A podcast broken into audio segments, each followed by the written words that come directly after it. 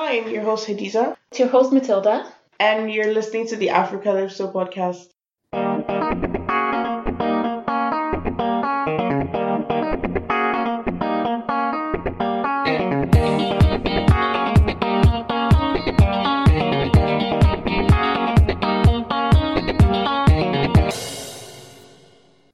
All right, so how has everyone's week been? I want everyone to just ask themselves, you know, how have you been this week so far? Because it's Wednesday. You've made it to Wednesday, so thank God. How about you, Hadiza? How do you feel today? Tired, Always. How's your week been so far? tiring. I literally just fought with my professor today. You fought with your professor, Yeah, like physically. not physically. But I was like, really waiting for the gist. not physically, but like um, I went to his office because I was like, my grade doesn't really make sense, like my final grade, Shit. because he was like. So did he change his summary? He said he's going to change it, but he said he has to go through my whole solution. But That's sorry that he didn't go through my solutions. He just saw the beginning and he was like, "Oh, she she didn't even use the not correct number, so she doesn't know what she's doing." And he just marked me. God gave me zero. Okay. Yeah. So, so I was just like, I went to him and I was like, "This is why I had picked that number." And he saw that okay, he understands why I had picked the number I had picked instead of the number it was supposed to be. So he was like, he will go through my solutions. oh wow. And I was like, I never even argue grades though. I probably should start doing that. No, this one was severe. Like, yeah, I was like, there's no way. Okay. Like, I knew what I was doing in the exam. okay. Yeah. Oh yeah. Okay. Yeah. My week has just been a br- like not a breeze, like not. But I just don't remember this week happening Mhm. so far. I I haven't. I have no recollection from this week, Mm-hmm. basically. So yeah, that's how my week has been.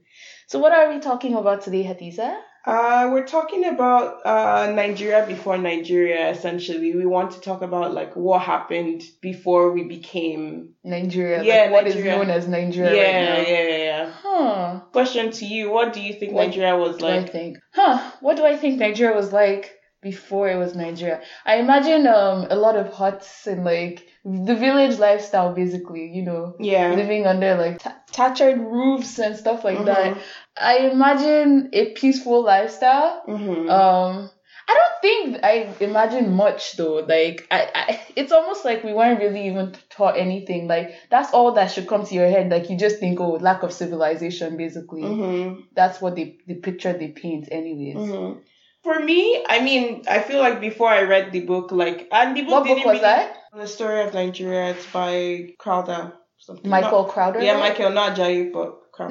Just yeah. Yeah. Oh, it's. There's Mi- Michael Ajayi Crowder. yeah, Michael Ajayi Crowder. Oh, this is the white one. No, we've Michael Crowder. Michael Crowder. British white. I mean, Ajayi Crowder was also British. Like Was he he was a white, slave. No, he's black. Exactly. That this is the white Michael Crowder. Yeah, yeah, yeah. Okay. Yeah. Oh yeah. You were saying okay, what does yeah. the book paint? I mean, before I read the book, I um had actually thought the same thing that Matula thought. Like I thought Nigeria was just like blah, like we're all like peaceful and like going to farms and like all those kind of stuff. Right, like nothing really Happened. engaging was going on. You understand Yeah. that kind of thing. Like we didn't really have a complex or complex, yeah, complex like System. society structure system, right? But then, I mean, and the book didn't really go into that because there were so many different tribes within Nigeria itself, right? And like, it depends on the tribe you're coming from. Some tribes had more sophistication than others. Some tribes conquered others. Um, there were other tribes that were nomads. Like, look, there were so many different types of tribes, right? It depends on the tribe. So the book basically painted Nigeria to be like a place of like different tribes, but then it kind of picked out some tribes to kind of describe what life was like for some tribes. So with the Nok Kingdom, for example, they were able to find like really complex brass structures. The Benin Kingdom also has stuff like this, right? Brass um ornaments and sculptures. And then the British wondered, oh, like how did they like do this or how are they able to do this, you know, and that kind of thing. And you know, they stole some of our like ornaments and all that kind of stuff. But like And it's in museums yeah, right now, yeah, right? museums right now, yeah. But then essentially the book kind of just goes into like what life was like for like general Nigerians, like Nigerians occupying that space that we call we now call Nigeria, but then it wasn't called Nigeria. It just depends on what tribe you're in and the land area they um basically control. But then um yeah, essentially it goes into like the pro- progression from like free Nigerians, quote unquote, to like colonize Nigerians and like Oh. what kind of took place in between.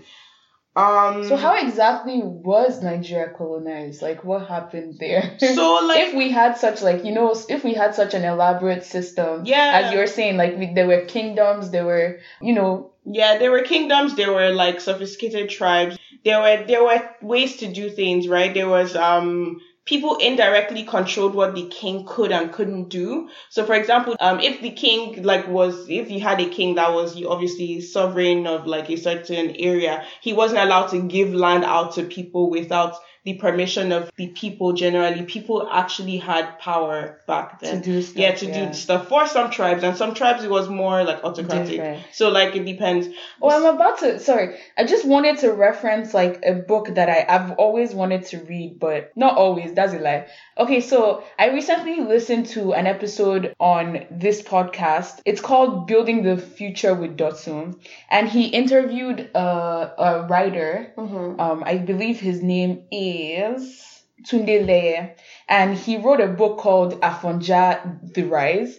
And basically, the guy was talking about the extensive research that he did on the the Oyo Empire, mm-hmm. basically, because it's a fiction novel that he mm-hmm. bases on like an actual occurrence, mm-hmm. right? And then he talks about like Afonjas, which were the, I believe they were the kings of the Oyo Empire. Please, I don't have my facts right. I have not read the book, but they were basically talking about how the Oyo Empire back then was basically structured almost like the US government basically that like you know there were people that would check the power mm-hmm. of people. So if they were complex to that extent mm-hmm. where like it wasn't just the king it wasn't just the monarchy. Mm-hmm. There were people that like checks and balances and all of that. And I was just like wow I lived all my life not knowing that they were these things ever existed you know? Yeah which is kind of like what you were talking about. Yeah.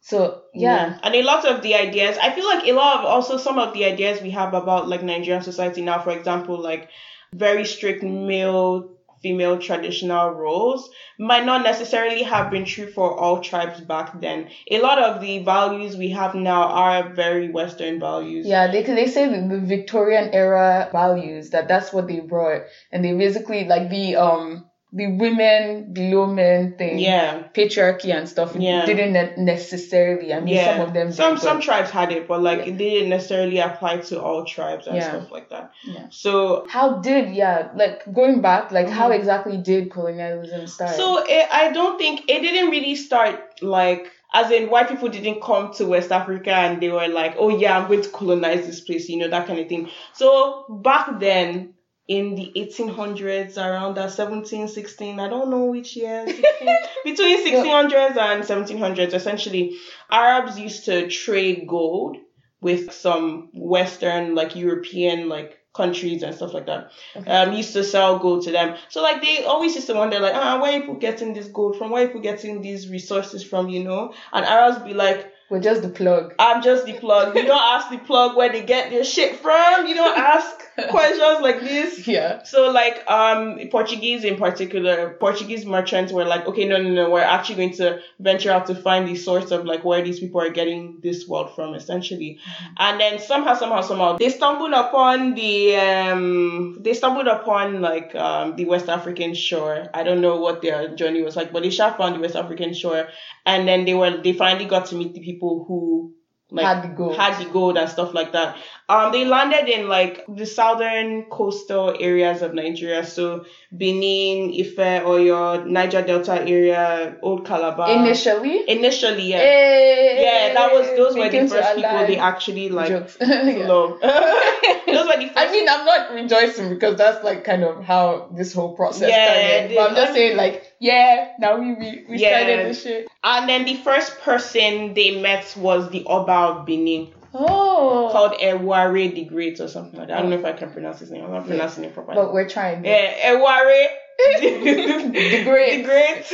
Yeah. So, so that, that was the first person they met essentially when the first king they had come in contact with, like when they first came into like West Africans. So uh, in the beginning, like they they were just trading like gold, or they would be like, oh, you have social resources, let's trade, you know, that kind of thing. First of all, started with that. Mhm. Um, the, there were certain rules that the kings then. It wasn't just the um Benin um king that traded with them. They also started trading along the coast, right, along coastal cities of West Africa, coastal villages or whatever kingdom was there at that time, essentially. But then the, there were certain rules those kings in, put in place. They the kings essentially prevented um, Portuguese from moving inwards whenever they came to trade, right? So they would only stop at the Coast. coast, right? Um, the king would send people to be like, okay, what do you want? They would tell them what they want, and then the king would go back. The king's servers, I guess, would go back, go bring the resources and exchange with them, essentially. So if they were to try to move inward, they would either be killed, either by the king's men or like by disease or something like that, because like they didn't have the immune, strong immune system. Yeah, because malaria. and Yeah, all yeah, of that. Yeah. So basically, it started with that, right? Um, it started with um, trade, and then they realized that oh, okay, these Africans are like also tr- doing the trading in slaves too, and they seem to be doing it quite like Oh, like so the slave trade was already a thing Yeah, internally. it was already a thing internally. So Mm. what happened was, um, usually back then, whenever a tribe would go to war, they would capture people from the other tribes, and those people they capture become slaves in their own tribe. But then what we define as slaves, or what the white man defines as slaves, slaves is not really what was defined as slaves in those times. those times yeah um different as a slave like you your owner had certain societal rights by you like there were certain rules and regulations as to how they were supposed to treat you if mm-hmm. they owned you as a slave mm-hmm. and then as a slave you were also not limited in the way that black slaves were in like in the west for example. Yeah, I think what it was, um, I don't know if that's how it was in all societies, but I mm-hmm. think I either read it somewhere or heard it somewhere. So I don't know. This is not an accurate um source, mm-hmm. but what I from what I know, it's that they couldn't own land. Mm-hmm. For instance, they couldn't own properties and all of that. Mm-hmm. So like sometimes, say you're the child of a,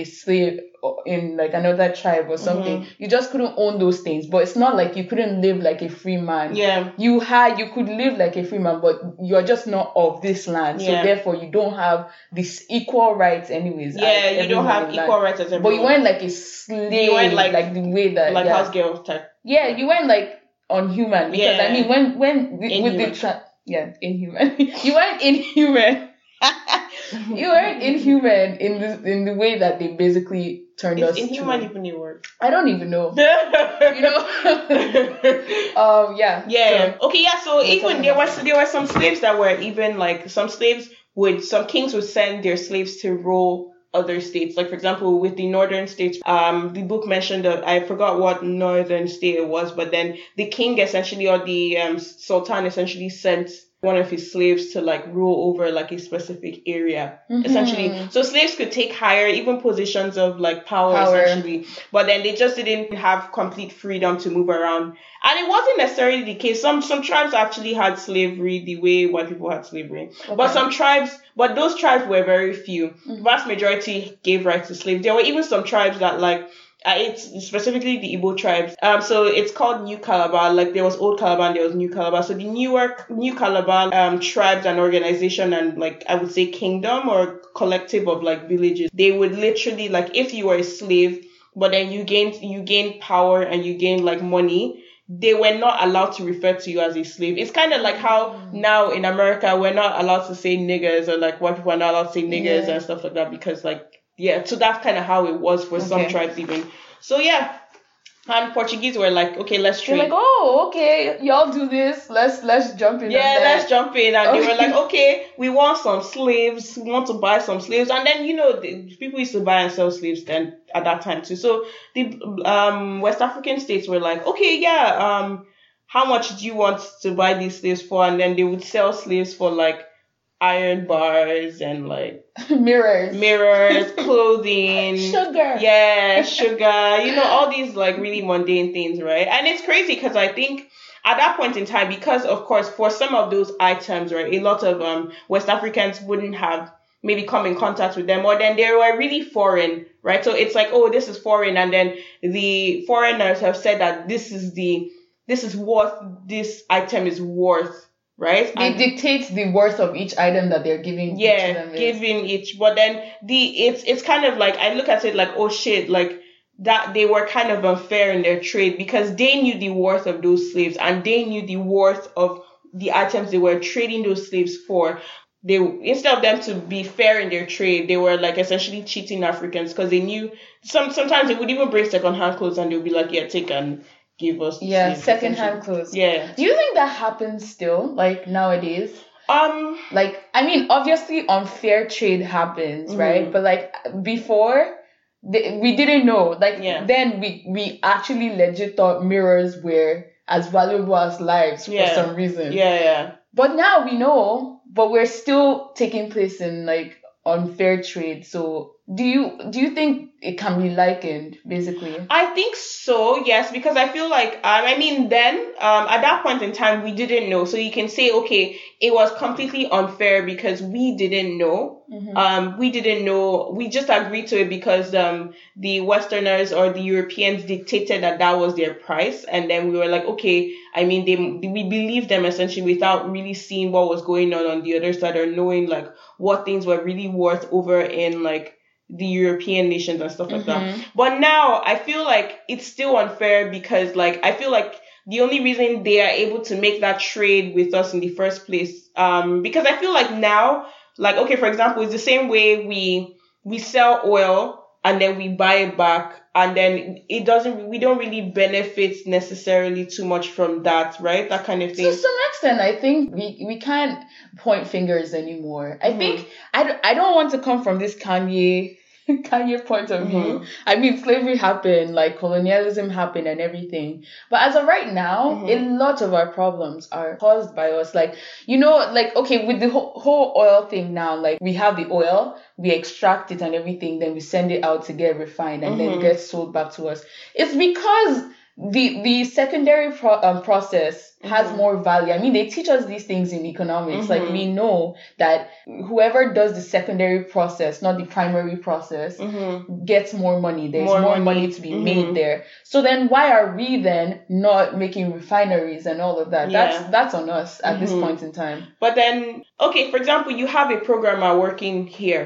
in their own economy. They would pay the programmer to their economic standards. But then when they move over to like an African country, they would pay less versus like for that for same that same service. Mhm. And it's like, I mean, like why it's kind of it's I feel like it's sort of similar to even though like it's it's still like because we still agree to the trade, right? So Mhm. we have a fault in that for agreeing for a trade that agreeing You're to right. You're right. yeah, but then at the same time, it's also like, why don't you just pay us something equivalent to what you're paying over there is because they know they can come and they can benefit from like those services. That is true. That is true. Yeah. Okay. Yeah. To some extent. Okay, So then, what happened after? Like, okay, was it the Portuguese that started trading? Yeah, trading so slaves? Portuguese started trading slaves, Ah, and then Oh, guys, so I'm so sorry. I Yeah. listened to, uh, gosh, I listened to too many podcasts. yeah, Um, but I'm going to keep plugging podcasts. I hope this is not like a thing, like No, a no. copyright thing, or No. I, I mean, I'm actually plugging yeah, you guys advertising. to So that. like they be you. Yeah, in fact. so um, I listened to this podcast, not your African podcast. I'm sorry, not your African cliche, Mhm. and they had a um someone from um a Portuguese speaking African country Mhm. which are very like they're very rare in African. Like Mhm. they were just talking about the Portuguese. Is that a thing? The Portuguese. the Portuguese people people's role in um in colonialism and slavery and everything and how we don't really talk when we talk about slavery now we always talk about britain and um france and all of that we always barely like talk about portugal but then this woman was saying that people need to start acknowledging that in fact portugal played a very very They were literally Very the important role. like in, the yeah whole process, literally. Yeah, I found that really interesting because Yeah. I didn't know that before. I, I was like, obviously the British people they came and then they just colonized us. Yeah, as in that's Duh. literally it. But literally, it was all trade, right? And then at that time, it was fair. It seemed fair because Even like, trading with human beings. yeah, because at that time it seemed fair because the Europeans were doing it, West Africans were doing it, everyone was doing it. So like it seemed normal, right? Okay. But then the thing is, a lot of West Africans didn't know the reality of what happened after some of those people We're taking. were taken. Like it was it was even that some some families would sell their children to the like to like the slave um traders so that like um they they're like okay my child will probably have a better life over there. Mm. That was literally it. Some families did that according to the book anyway. So like I feel like West Africans to some way in to some extent were oblivious to the realities. Of the only people who really probably I would say had a clue or knew what happened were the actual slave traders themselves, which were the middlemen or the people who were frontline um, trading with the Europeans essentially. Mm. So um, just statistics for the trade. It, it said that like um about 24 million West Africans were moved from West Africa during the slave trade. The entire slave trade. Yeah, the entire How many? Sorry. 24 million. Like entire slave trade, Okay. like the entire process. okay. And then uh, they, they said approximately maybe 70,000 a year or something Oh. for the century, went on for a century, or something, yeah. yeah. So appro- approximately 24 million Africans were moved over to European nations for um because of slave trade, and then only only 15 million probably made it to the yeah. actual. Shit. Yeah. Shit. So you have a So whole about like, like, a whole 10 million people died in the process. Like I mean, yeah, yeah, that's yeah, in actually, a lot of people oh, died. these niggas ain't shit. Yeah, lots of people Sorry. died. Okay. Yeah. And you would think that oh wow they're losing a lot of people like wouldn't their profits profits be diminishing but no it They wasn't that that that shows you money. how much money they were profiting off dealing in slaves essentially Yeah. Eh, and then even like even West Africans going into because I mean the way we we used to do slaves back then was not the same like as in you're treated like a normal person right you imagine a West African getting to a European nation and then um they lock the West African up in a cage and then you have people like rushing to them speaking a whole different language and dragging them and pointing at them and touching their like bodies and being like yeah this person is fit this person is this. And they were like the west africans looked at like europeans like they were barbaric like that was barbaric Yeah, it behavior. is. and it's very interesting to think about it that way because um Europeans, Europeans looked at looked at us as barbaric, but then really like in that circumstance, like Africans would describe the behavior as barbaric because that's not what happened when slaves were being treated and stuff like that. then. Yeah. So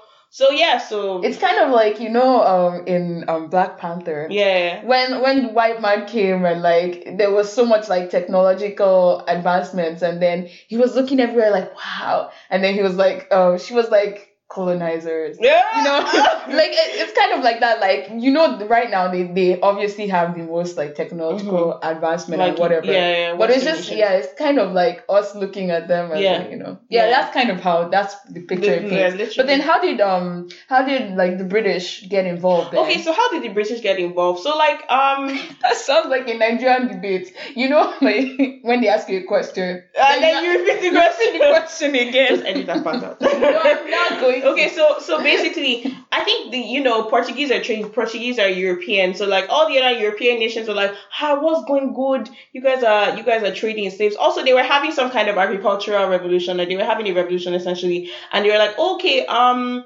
Yeah, like this trading in slaves thing seems really cool. Let's join in. And then they too, they start coming in droves, like, oh, let's trade, let's trade, let's trade. Now, this is where and trade trading was going on as normal, you know. But then the thing about the slave trade is this, right? Because the Europeans needed slaves to push their um, agricultural revolution, whatever revolution they were trying to push forward, their advancements, they their demand was for slaves were was very high, right? Like they would be like, oh, we we need da amount of slaves, we need da amount of slaves, right? And then of course, you the Africans wanted to meet that, like West Africans wanted to meet that um, Demand. so they would go ahead and then like maybe you would have some bigger kingdoms kind of like waging war on like other kingdoms, right? just Just to get slaves. Like if they, they are depleted of their slave supply within their their kingdom, they would go outside to fight and then to conquer for more So there slaves. were a lot so of there were a lot of wars. There were a lot of wars. There was a lot of um I would say as even though they were gaining from it, they were also losing because they were losing ma- manpower. First of all, they were also losing like um because usually with wars you lose financial stability, and that was what was happening with a lot with a lot of like. Where wise looking.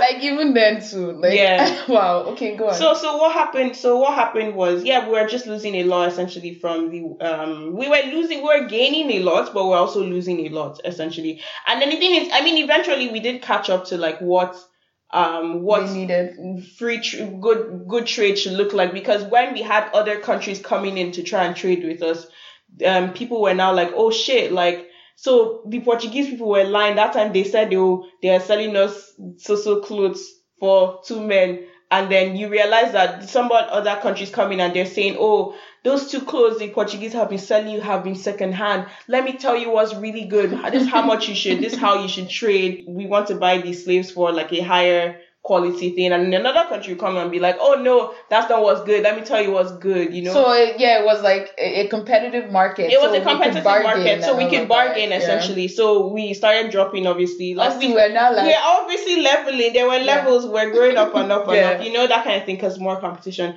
So what started happening was what kind of initiated the process of colonialism was treaties, missionaries, and the end of slave trade. I think the end of slave trade was really the beginning of colonialism. Colonialism. But it wasn't even apparent to anybody that it was the beginning, not to the Europeans or not to the West Africans, like neither of the parties, because the Europeans that came in, remember, they were just traders. They weren't with the government at all. Mm-hmm. Everything that was happening, were- they were just traders, right? The government can contract work, you can buy slaves off those traders, but then they were really just traders It wasn't working independently. yeah. It wasn't uh, connected at all. So what happened was back in Britain, um, um, they abolished slavery.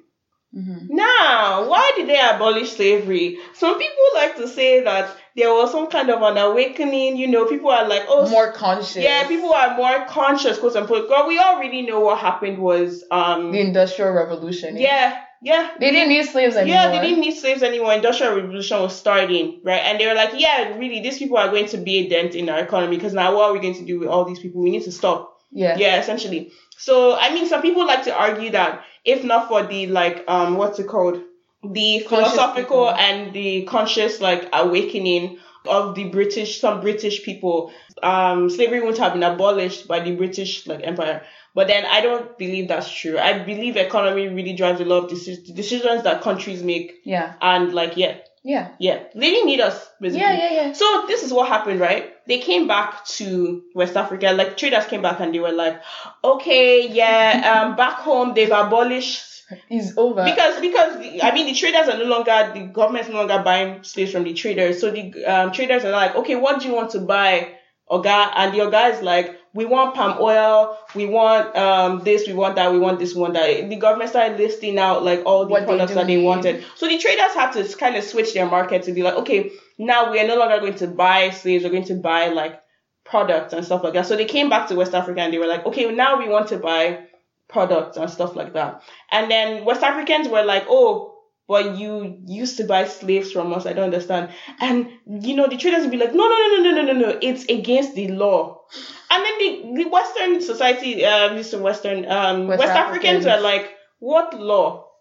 like as in if you're not buying slaves from me there are people that can buy slaves from me i mean for sure we would still we can still make your products for you but we're not going to stop selling Slave slaves trading. yeah okay so now, um, that was kind of where the beginning of where the government started to get involved with the thing because they started to try to crack down on like people who were doing Slave trade. slave trade illegally, right? Mm. So I- I- in um in West Africa. in West Africa, Okay, so them basically trying to impose their laws. yeah, impose their laws. that still happens. Yeah. But yeah, Okay. I mean, let to be very honest, like I understand like the human rights and everything. Like for instance, like gay rights in Africa, I, I Mhm. totally completely believe that it's something that Africans Mhm. need to come into, Yeah. like understand. But I don't believe that the West should be imposing that on us. Yeah. We should be able to see it ourselves. Yeah. So like when the West interferes in our Local affairs. yeah, and uh, yeah, it's just it's rubbish. So what happened was um, how they achieved this interference was they, they the before the government got involved they first of all had mission because during the philosophical awakening you also had like free, free like they were freeing slaves in like Britain and stuff like that so you would have some freed slaves being like maybe I guess taken over by the church and then those slaves would be groomed to become like missionaries and stuff like that so those missionaries they would came with religion. yeah, you know, mm-hmm. black, you know, yeah, Jai Crowder, for example, Samuel Ajayi. So he mm-hmm. is one of them. So he came, he came back with along with other missionaries to like preach the word of God. But then when they came back, they came back with this air of like Europeans are superior and you guys are inferior, and that's also, also that also played a part into like the colonization of Nigeria over time, right? This at this point where this was happening, nobody had the intention of colonizing Nigeria. Mm-hmm. Missionaries came to spread the word of Jesus. Traders wanted to just trade in White Jesus. yeah, yeah, exactly. God, yeah. I mean, yeah, Jesus is like from white people. No. I mean Europeans, like Europeans Like they brought the yeah, Yeah, they brought it, but like Jesus wasn't white. Yeah, but I mean Yeah. they, they I understand that. yeah, Yeah, okay. So um um what's it called? What was I saying? They they basically came with religion. Okay, missionaries came with, yeah. came came to spread the word of God Mhm. through Jesus. They didn't come for anything else aside that, just to do God's work. Um, you have traders trying to like traders essentially also um, trying to abolish slavery in West African um, states so that West African states can focus on producing what they need, right, and stop trading with other countries that are still doing slave trade and stuff like that. So you have all that kind of happening at once. So you have like so you now have um, traders making treaties with like Africans to be like, okay, um, if you stop trading in slaves, I will provide you because you know, remember there were a lot of wars, right? So a lot of African states by this time were already kind of weakened a little bit. So they were like, okay, we'll we'll give you this if you sign this treaty to do this for us, or we give you that if you sign this treaty to do this for us.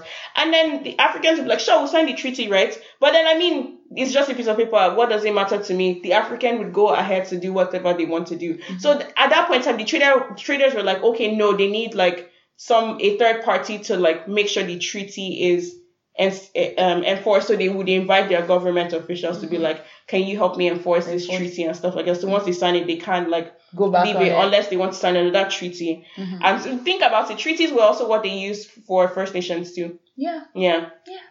So treaties were the thing. They they were they they fought used to sign treaties like up and down I want every day. McDonald's but uh, McChicken. Sign Sign here. sign here and here and here. Sign your soul. Yeah, so yeah. so yeah, like literally they just used to sign anyhow, basically. So um yeah, government interference to enforce those treaties. But aside that, um they now also had competition. They they had a competition. Okay, finally, like they were able to get rid of like slavery, slave trade in West Africa for the most part because of missionaries, because of like the um, bringing in of government officials and stuff like that. Also, they were also trying to establish free trade in um, West Africa too, which is also uh, free trade is something that was good and like free trade was the only type of trade that British people used to practice at that point in time. But um, West Africans didn't practice free trade. West Africans regulated trade heavily. The kings regulated trades very heavily. So what they started doing was they started breaking barriers of free trade, and they had medicine at that point in time, so they could move inland. The white people could finally move inland. They also had missionaries um who were black, so the missionaries sometimes would guide some of those expeditions inland. That's why you hear Mungo Park discovered the River Niger, as in No. they were literally just moving inland, and they found the and they're like, I discovered this and this And is like- ours. and then you have the West African standing next to them, like, bitch, my ancestors have been here. I've been seeing this. I literally live here. but who are we? Let's just leave. Let's continue. Okay, Mungo Park. Okay, Mungo well, Park, just go. Quote unquote discovered River Niger. So you know the, those kind of those that so that's the context for what that happened. They were starting to move inland to try and like trade with the interior. It was called the interior at that point in time because they wanted to meet the actual trade people so they could trade directly with them. So the king would try to stop them, the traders, right? But remember, the traders now have the backing of the government. Yeah. So um, there was one king who heard that the um he heard that An the English king or no a West African king. The West African king heard that the British men were coming and they wanted to come in into the land, right? And the the um the king didn't reply to that. Like he was like, I just don't have a reply because he he knows that if he says yes, come in, his people will kill him. But if he says no, don't come in or something like that, or does anything to block their movement because he has signed a treaty, they the the government, government okay. will will get him. The British government get him. So he didn't answer. But then uh, there, there were a lot of agitated people at the in the um what's it called at the Coastline. coastlines waiting for the British men to come. So once the British men came, they literally slaughtered a lot of the British, men that yeah. were coming. So the government heard of it and the government was like, no, you people can't be doing this. So the government brought their troops, killed the king. Yeah. Oh, the king himself. Yeah, they killed the king himself and a lot Was of that the people. kingdom of Ben? It was Benin. It was It one was of the Benin, Benin, kings. Yeah, okay, I think that's how that- he died. Is that how the kingdom of Benin was kind of taken down? Um, I guess so. Is I that guess the story? Because like um one of our friends, her mother's part of the family, Mhm. I believe, is are they are descendants of the um the Benin kingdom monarchy and Mm-hmm. Yeah. stuff. So Sosa basically told me the story of it, and it sounds familiar. I think that's probably because I mean, if the king is killed by somebody, whoever killed them would take over, right? It's kind of like a. It's not really a coup, but it's, it's like I mean, if the king dies, whoever Then, yeah, killed it- them obviously has more power, so they take over. Okay. So I guess that's what happened probably. maybe. Okay. So okay, but then you you know this is how government interference and before before slave trade ended, a, a lot of Europeans actually used to respect West Africans, uh, as in they'll come in and they'll be like, "Good afternoon, sir." They'll kneel down, everything. But then now they were coming in like, "Bitch, what? Like we have mean, the we government our backing us. now, yeah, we have government backing us. Say say something. Let me say see." what? Say what? Say what? so essentially, um, basically they now finally, long story short, there was a lot of wars and a lot of complicated things, and it's not like West Africans didn't fight back. West Africans fought back, but then I feel like from what, reading the book, what I understood was the problem was West Africans didn't know what they were fighting against. Essentially, they they would see it as okay, I'm just fighting this one trader that's coming in, but they don't know the traders are actually talking to each the other. They are backed by the government. government. They didn't know the central- extent Yeah, they didn't know the the- extent to to what they were to what they were fighting, right? You know that kind of thing. So like I feel like that was really the problem. Um and then we weren't unified as well. we weren't unified. There were a lot of tribes and stuff like Yeah. that. And then the, even though the British government saw West Africa as West Africa, West It Africans really was not. It wasn't. Yeah. Like we were different kingdoms within West Africa, Yeah. right? So like um yeah, basically long story short, um treaties then allowed British traders to indirectly own the land, basically. lands because the thing is they would be like it's indirect because they wouldn't take the power of the kings right? They're only saying you can't do x y z z z z. But then by the time the king tries to make a move he'll be like oh this violates the treaty and the british government is going to go after me. This violates the treaty. The british So government, then he basically then didn't have power after a lot even what things. what they would say he did because like he's the he, figurehead. He's the but figurehead, but, not he didn't. really no, he's not really controlling anything. anything. Yeah. So that's basically so the trade. And at that point in time, it was still traders though that were controlling, right? So then, wh- what the traders, what now was the final straw to colonialism was now um you you have British traders controlling certain areas, but you have other countries. Other European nation traders also doing similar things to what the British government, the British traders were doing, right? And then there were several different British trading companies. Um, what happened was Goldie. Goldie is the man before. Um, what's his name? Um, um Lugard. Lord Lugard. Before yeah. Lugard, there was this man called Goldie. Which Goldie, is a joke. Goldie played a huge role in Nigeria becoming a colony. So what He could really have had any other name. Honestly, he went actually for had a name. I don't know what the name was. They just called him Goldie. Okay, yeah, Maybe go he had blonde hair or something. What the fuck? Goldilocks. Okay. so so um so basically Goldie came in with this bright idea. He was like, Bright no, because it was bright. I mean, on the European part. yeah, yeah, I mean, Yeah. He was like, um, I mean, we have all these British traders. Why don't we just get all the traders to form a company, one singular company? Yeah, that was it. So the, he his his whole career he was bringing all the British traders together to Together. form one company. The company ended up becoming the Niger Company or something. Mm-hmm. Right? Yeah, Yeah. Know the Niger company. Yeah, so I okay. Th- I think this is where my recollection now starts Yeah. like shaping, Yeah. like taking shape as Yeah. to like what was happening Yeah. now. So Okay. he formed the company, and the company was called the Niger Company, essentially. And I think um, what happened was because the company was now one, Mm-hmm. and they were now unified, they were able to. Um, they were able to they reduce competition first of all with um with the um this so they were able to make more profit, but then also they were able to like I guess compete with the German because they also owned like they they, the, Ger- they own more land mass versus like when they were individual traders and stuff like that. So like the competition they were able to gain more essentially from West Africans because they were now one group of British traders who owned a lot of lands through Yeah, treaties and stuff like that. So the British government was like, you know what, Lord under Lord Lugard, why don't we buy the company from you, Goldie? Goldie. So Goldie was the I would say the CEO. Wait, so okay. So Goldie didn't own the com- combination. He was just like the manager, I would say, of the trading companies Yeah. altogether, right?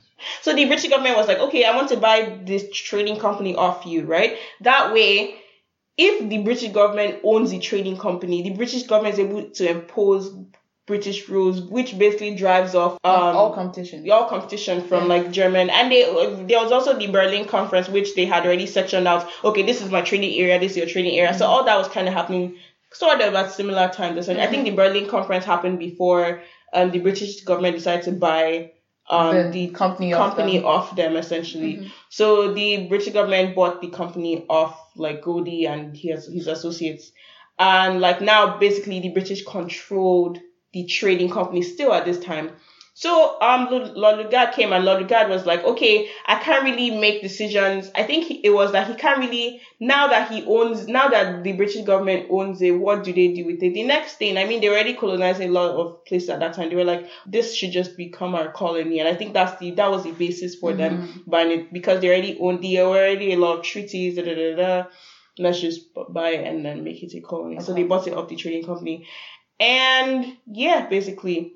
And then they um amalgamated the northern and, And then they amalgamated the North and the South. And for some reasons we celebrate that. Like we celebrated. I I, mean- I don't know. We don't celebrate the amalgamation. We celebrate Not like Independence Day celebrate, but like it's just something that they teach us without context. because we we are learning the British history, yeah, I get British that. Nigerian history. It's so rubbish. That's what I'm saying. rubbish, like yeah. I'm just like because growing up, like obviously, like we had those books where current affair books where they're basically oh, and then we memorized names of like um Lugard, Mungo Park, among of all these things and the Ajayi dates. Crowther, because Ajayi Crowther was obviously a hero to um to the British people. Yeah, and Yeah. then we memorize all these things, but we don't have context to them. All we Mhm. know is those, those lines that they give Mhm. us. So what, what the heck? Yeah, and I wish I wish I could have painted a more um glorious picture of what like the struggles West Africans, the the actual fight West Africans fought against this because a lot of people, a lot of kings saw this happening. A lot of kings actually tried to fight tried to against fight it. against it. Some kings saw this coming, like saw everything that's happening now coming, and they tried to fight against it. But then there were a lot of things that like were in. There were a lot of things that were stopping against, them. Against the odds them were basically against them. the them. odds were against them. And if you read the book, guys, like I can't describe. The, it literally, while I was reading the book, it felt like I was watching somebody play chess. yeah, Like it literally felt like a strategic game of economics, politics, and like it was complex. Like So yeah, yeah. So like all these things were happening. You couldn't see what it was leading up to. Mm-hmm. Yeah. But like if you like step out of it for a second and you know the history, then in hindsight you can see what was happening, Mm-hmm. Happening. and how it all led to that. But in and of itself, when In you weren't there, Yeah. you didn't quite know. Quite know so was there wasn't much you could have done. No. They lacked so much information Yeah. that they couldn't act on it. But then it's not like I mean, if if our societies were were weak and as um primitive as they say, we would have crumbled. like immediately. Yeah. right? Yeah. We would have crumbled. So yeah, it's all rubbish. So yeah, Okay, but yeah, the importance of these things is just understanding. I feel like the more um prior to like us actually deciding to re- um, do this episode, Hadiza read the book and then she kept telling me about it, and I I feel like even listening to that podcast where they were talking about the Afonjas and mm-hmm. everything, I I told you like I was feeling so much pride in myself. I know mm-hmm. that it's not me that like established all these mm-hmm. kingdoms and I didn't do anything personally to affect that history, but it just made me feel some kind of like empowerment knowing that I'm not from a line of just primitive people. Mhm. Like I'm from in my lineage is that we had so much complex systems. We weren't dumb. I'm not dumb. Like you know how we're talking about, you know, that person that we were saying that you think that he actually thinks black people are just not um smart Mhm. right? And he himself is black, you know. Mhm. But just looking at all these things that happen to us and and we cause for ourselves, Mhm. sometimes we just feel like, to be honest, I think it's just us as a people. Maybe we are actually people say cursed, people say like dumb, people. I mean, you still have you still have that docu. There's this doc, British documentary I, I watched where some British scientists were still in the 21st century saying that like black people have lower IQ than white people. of course. Yeah. so you still have those messages out there, right? Yeah. Yeah. Yeah. Yeah. So yeah, yeah, that's just the importance of this. Um, and it doesn't stop here. We really encourage you people. The story of Nigeria, please go pick it up. It's by Michael Crowder. Um, read it. There's so many other books if we come There's across so many. So- And like my um the book just gives you an overview of what happened. If you want to learn in-depth information about like actually what happened with each tribe, Mhm. you can look into like I, for example, like I wanted to have like a segment where like we have our readers like send us emails about like listeners. I I say readers. when you think you have a blog.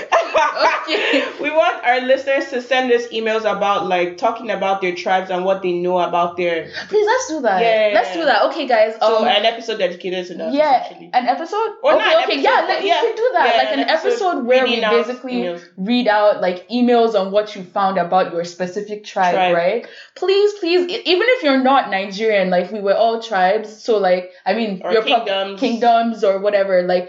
Try to like maybe just do a little Google search. Maybe go to your local library. Look about look on your like the history of your your tribe and where Mhm. you're from, and please send us, us an email or a DM. So we have Instagram now. Please check us out. We have Twitter. They are both Africalypso Pod. So Mhm. at Africalypso Pod. And you can also send us an email at the Africalypso podcast at gmail.com. Yeah. Um, please, please, please, this would make a really, really nice episode if we could get that information, if Yeah. everyone could do that. Yeah, so please, guys. I mean, the information sometimes is hard to find, and then even some of the information, I feel like information for some tribes are kind of out there. Some of them are protected by like, um, like for example, I was telling you, I don't know if I was telling you about the. Ebira tribe? Okay, the Ebira tribe, we don't know where our history Where from. it's from, because yeah. because um people like think Ebira people are Yoruba. I'm not Yoruba. I'm not Hausa. I'm not Igbo. I am not even Nigerian. People say we came from Egypt. they said we came from Egypt, guys. Yeah, the Yoruba people think we came from Mecca. I'll be heaven, Seth. All of it. All of it. You know? So so yeah, but The like history. As much as you can as find. much as you can find, yeah. anyways. So yeah. let's quick because we're running out of time now. Let's quickly go into like our usual segment that we started now. Um, so lessons from the week. Okay, this is back to my story about what happened today about me fighting with my professor. Like I actually, actually, like as in I was raising my voice in that office. Like it wasn't like a bad fight, right? It was just like I felt like I was right. Mm-hmm. And even okay, so for some questions, he was like, "Oh, you shouldn't have answered it like this," and I'm like.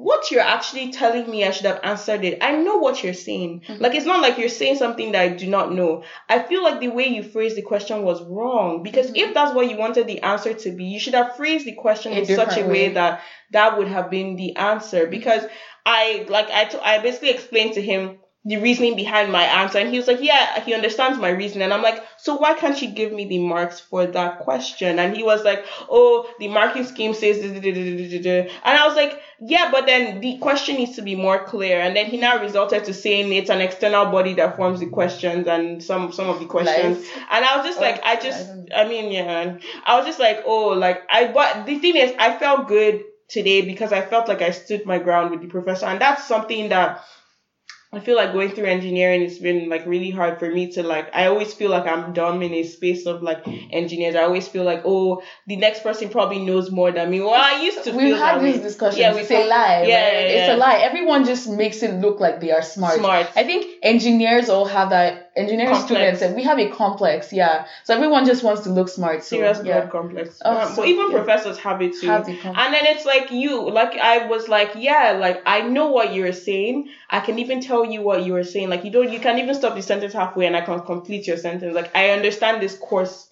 so I see no reason why you would give me such a mark if I know my answers are correct and you can see my answers are correct. So why, you know, that kind of thing. So it's just, Standing it's just standing my ground. ground. And then because of that, he was like, he he looked he looked through my thing and he was like, okay, he saw if I entered the office and I was timid and I'm like, oh, I don't really, cause I mean, the like for some courses, like I, because I already did bad, right? Like because like I see my grade and I'm like, ah, shit, I don't I don't deserve this grade, but because I already feel like I am inferior to whoever I'm talking to, I go into that meeting and I'm like, yeah, you know, you must be right if you mark me that way. I just wanted to see if there were any obvious mistakes. But then you saying, okay, yeah, I actually know I'm right. Unless if, if you didn't study for the course, then okay, that's okay. But if you study for the course and you know what you wrote, you go in there and you're like, okay, yeah, this is this is bullshit. Like yeah, is and it's applicable Yeah. in every other Yeah, field really field. in your life.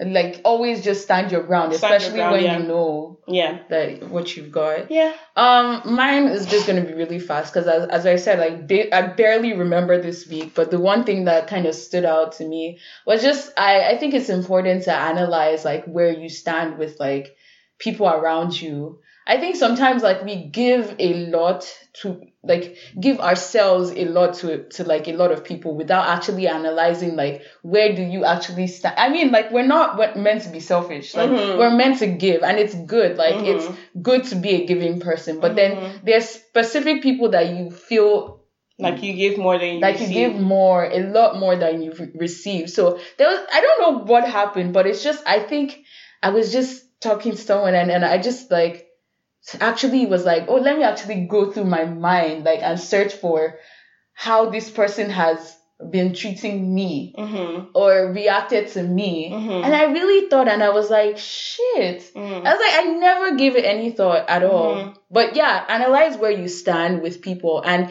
and there are some people that I know that they are worse friends Mhm. to me than I am to them, but I Mhm. still keep the same energy because because I'm just like um maybe I'm just here to help them. Mhm. But it's still important to know where it is that you stand Mhm. because if not. You're just going to be you do things against your will, thinking that they are the best friends for you, but they're not. But yeah, it sounds bitter. It's not. It's it's just knowing where you stand, literally. Yeah, Yeah. yeah. So you don't like invest.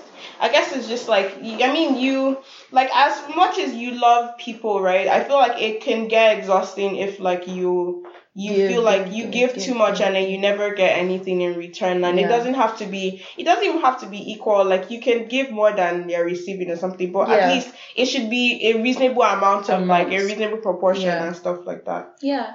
So that's our episode for this week, and um, yeah, we'll see you guys next week, eh? If you see me in the hallway, ask me questions about Nigeria. Yeah, if you see it, we're on Twitter. Twitter is like the hallway. Yeah, Technically, Twitter yeah, Twitter. Twitter is the hallway. Please hit us up, guys. Where are you guys actually? Like, actually message us, please.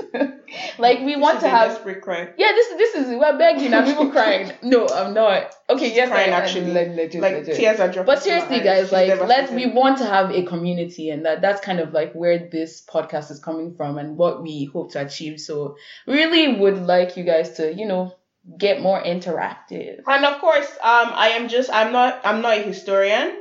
Mhm. I'm just a girl who read a book, and my memory might be faulty. So if you feel like my facts are sort of incorrect, or like you feel like you have an objection to anything I've said, feel free because I want to learn and I also want to argue. So, We're out for this. yeah, yeah, yeah. Anyways, guys, bye. Next week. You haven't. You don't be saying bye. bye, bitches.